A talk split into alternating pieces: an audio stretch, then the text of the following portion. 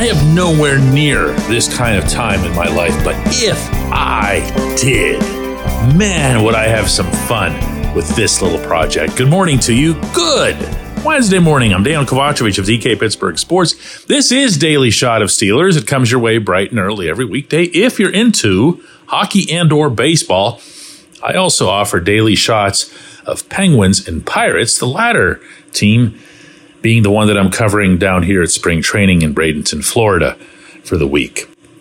And while I do that, the buzz about the football team all over the place is what big move they might make. What big name quarterback might they acquire? Could they conceivably make a trade with the Bears for Justin Fields? Now, I've buried Fields more than once on this program. I'm not really inclined to do it again. However, I do feel that there's a, a lesson to be learned for how to react to news or even just whatever stuff gets floated out there. There's a ton of that. As it relates to the people inside the headquarters on South Water Street. If you go back over their history, and I would say this probably goes back a long time, but let's just say for the heck of it, even just over the last three, four years, so that we can include some Kevin Colbert in it. If you listened carefully and tracked what Colbert would say about what the Steelers intend to do, or what Art Rooney would say, or what Mike Tomlin would say, or what now Omar Khan would say, and then match it up with what ultimately happened, you will find that they telegraph almost everything.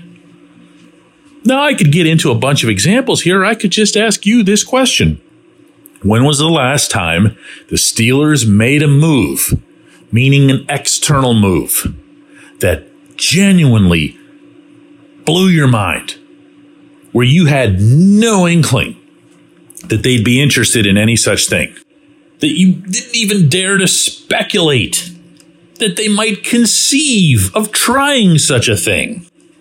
Name one. Name one. I'll sit here for the remainder of this segment silent, waiting for you to name one, but you won't because you can't.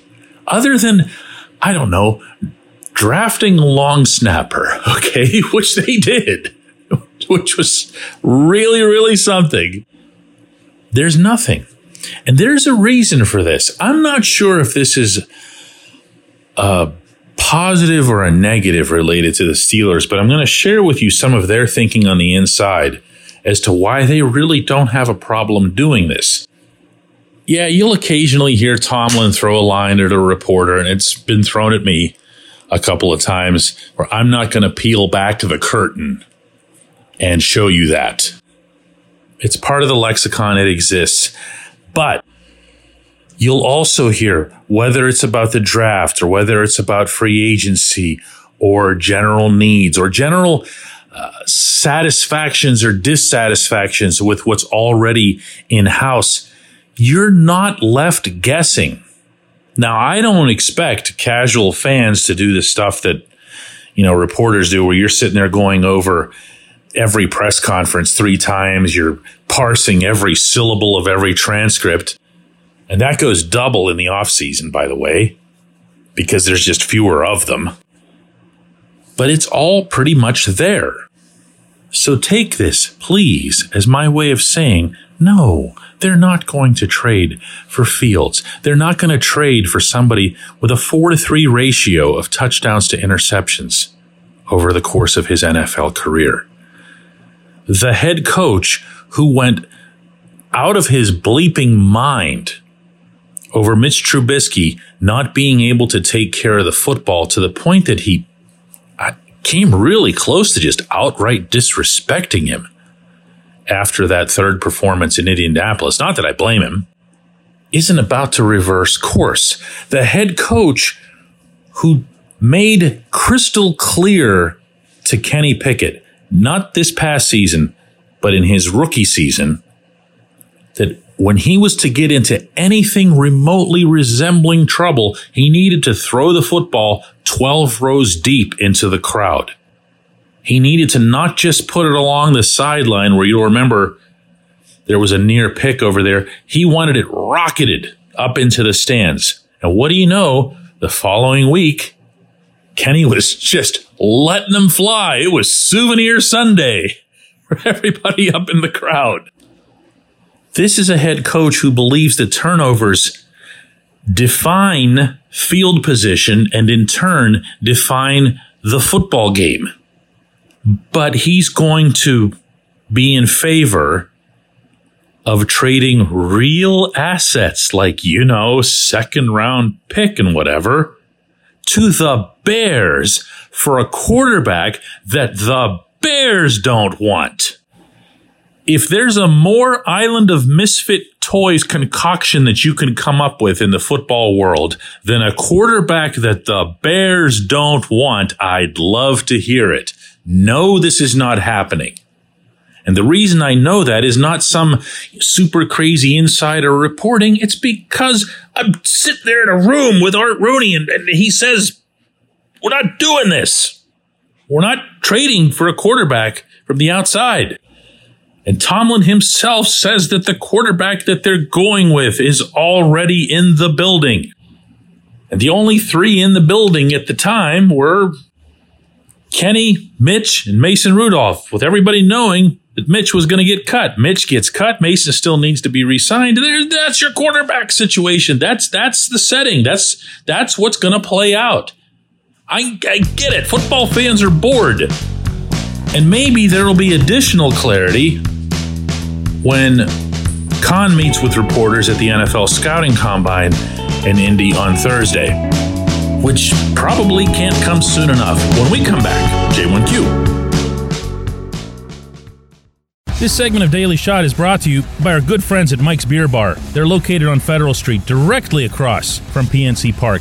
Mike has more than 500 beers on tap, including from more than 50 local breweries. Stop in and say hello. Tell Mike we sent you. Mike's Beer Bar, Today's show is sponsored by the Poker Room at Live Casino Pittsburgh. Join them this month for the daily hand hustle promotion where the first 20 hands will win up to $200. Don't miss the Westmoreland 300 multi-flight poker tournament. That's March 7th through the 10th with a $25,000 guaranteed prize pool. Plus, join live for an $8,000 cash drawing on March 24th at noon. Follow them on X at Live Poker WML. Again, that's at Live Poker WML. Live Casino Pittsburgh, located on Route 30 at the Westmoreland Mall.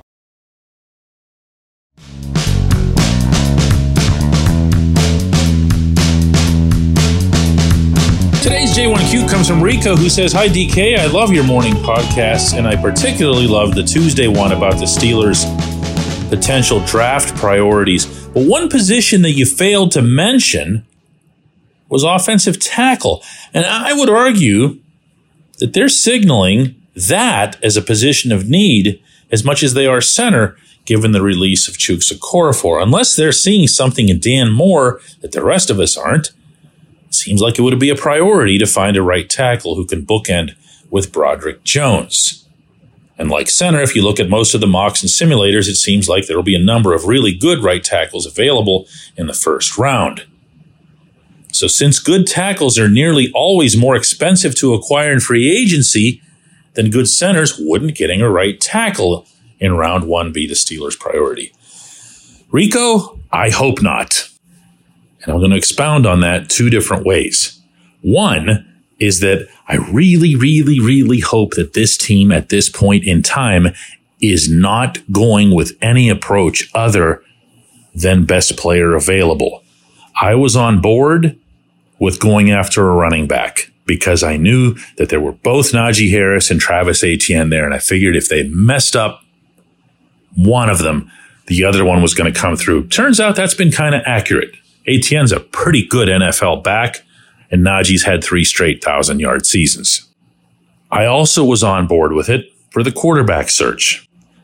And to a lesser extent, I was on board with getting an offensive tackle last year mostly because it was seen as a very rich offensive tackle class. I'm not feeling any of that this year. So the last thing that I'd want is for the Steelers to go get a right tackle when they think they have one. They might be wrong. As you suggested, maybe they see something in Moore that the rest of us don't. But within this conversation, and since I just mentioned at the end of the previous segment that Omar Khan's going to be available to reporters later this week in Indy, one of the questions, and I won't be there because again, I'm in Bradenton, Florida covering spring training, that I hope happens to arise in there is about Moore's future and whether or not he can switch. And if he can't, I'd love to hear, meaning on the record, out there in public, as opposed to the, you know, the back stuff that you pick up inside the building, why he can't switch. I've not heard of too many cases where a younger tackle gets labeled as, well, he only plays the left side or he only plays the right side. If you ever do hear stuff like that, it's almost always in the other direction. Well, yeah, you can put him on the right side, but you wouldn't be trusting him with the quarterback's blind side, meaning on the left. But to have it be the other thing, I'm sorry, that sounds like it could be teachable.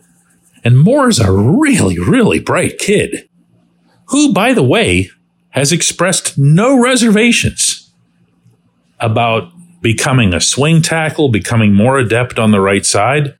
So I'd rather find out all of this. I'd rather uh, get educated myself. I'm sure the Steelers have their own answers on this in the inside, but I'd like to find out more myself about why it is that they felt the way they did about where Jones was and where Moore was for the duration of the season? Was it just that they didn't want to mess with anything in the middle? It's possible. So I appreciate the question. I appreciate everybody listening to Daily Shot of Steelers, and we're going to do another one of these tomorrow.